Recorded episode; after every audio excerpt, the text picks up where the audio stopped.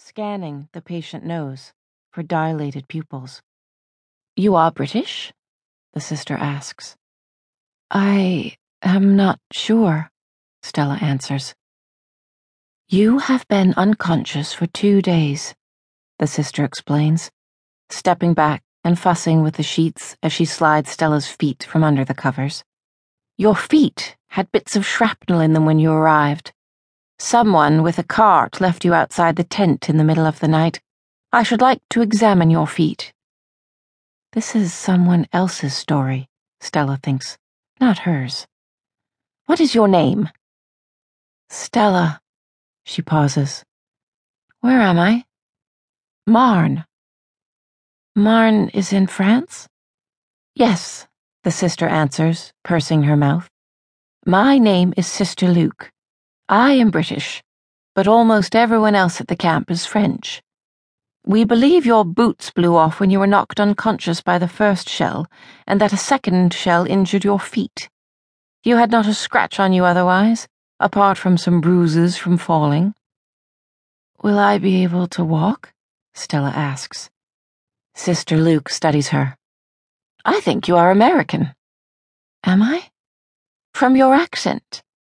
But you were found in a British VAD uniform. Stella cannot explain this. You are a VAD? I don't know.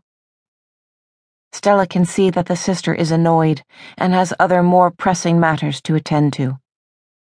But I know how to drive an ambulance, she blurts out.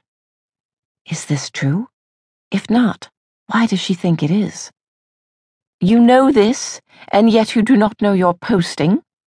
The sister asks with barely concealed disbelief. Yes, the paradox is bewildering, but does not seem urgent.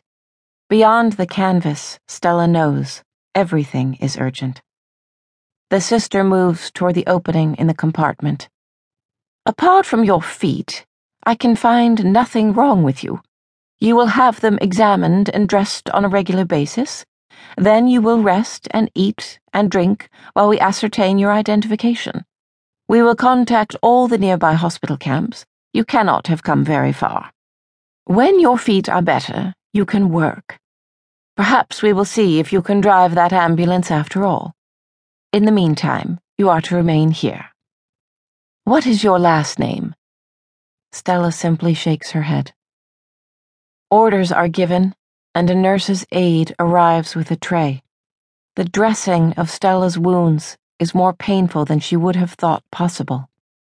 The aide, who looks exhausted, helps Stella drink two glasses of water. Stella feels sorry for the young woman and does not ask questions because she knows the effort it will take to answer them. Stella's last name comes to her the way a bird takes flight. She tells the aide, I am Stella Bain. When the aide leaves, Stella closes her eyes and then opens them. She repeats this exercise several times. But no matter how often she does it, she cannot remember what regiment she was attached to or what she was doing on a battlefield.